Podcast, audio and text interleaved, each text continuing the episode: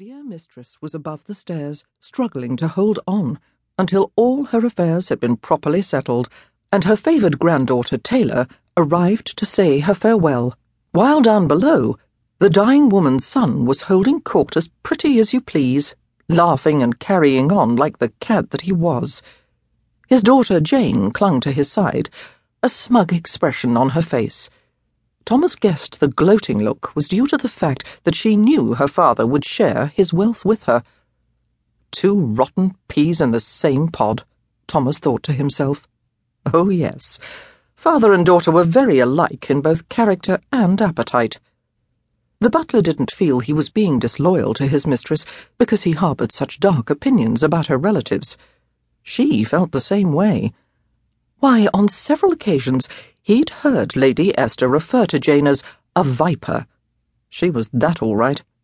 Thomas secretly called her much worse. She was a vicious young woman, full of clever plots, and it seemed to him that the only time he ever saw her smile was after she had deliberately crushed someone's feelings. It was said by those in the know that Jane ruled the upper crust with a malicious hand and that most of the younger men and women just stepping into their places in society were actually afraid of her, although they knew better than to admit it.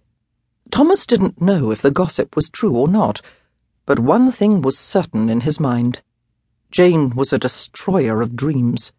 She'd gone too far this time, however, for she'd dared to attack that which Lady Esther most valued. She'd tried to destroy Lady Taylor.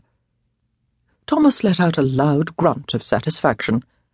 Very soon now, Jane and her disreputable father would be made to realize the ramifications of their treacherous deeds. Dear Lady Esther had been too occupied with ill health and family losses to notice what was going on. Since the day Taylor's older sister, Marion, had taken her twin babies to live in Boston, Lady Esther had begun her decline. She'd been failing ever since. Thomas believed the only reason she hadn't completely given up was because she was determined to see the child she'd raised as her own daughter married and settled first. Taylor's wedding had been cancelled thanks to Jane's interference. A bit of good came out of the god awful humiliation, however. Lady Esther finally had her eyes opened. She used to be a forgiving woman until this latest outrage. Now she was just plain vindictive. Where in heaven's name was Taylor? Thomas prayed she would arrive in time to sign the papers and say her farewell to her grandmother.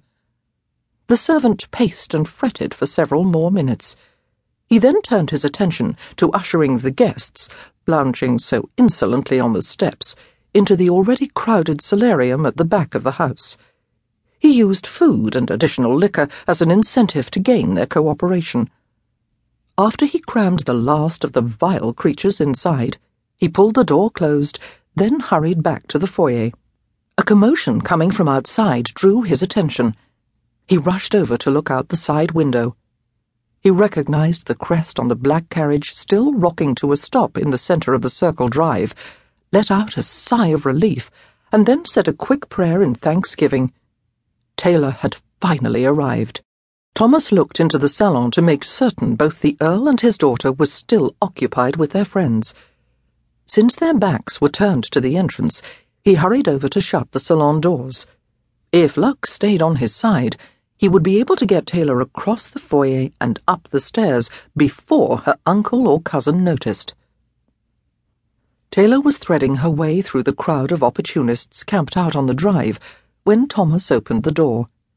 He was pleased to notice she completely ignored the scoundrels trying to gain her attention. Several actually shoved their cards into her hands with loud boasts that they were the best investment counsellors in all of England and could get her a triple return on the money she would soon inherit. All she needed to do was hand the inheritance over to them. Thomas was disgusted by their theatrics. If he had had a broom handy, he would have gone after the rabble. Here, here, get away from her! Thomas shouted the order and rushed forward. He latched onto Taylor's elbow in a protective gesture and glared over his shoulder at the offenders while he escorted her through the doorway. Criminals, if you ask me, every one of them, he muttered. Taylor was in full agreement with his pronouncement.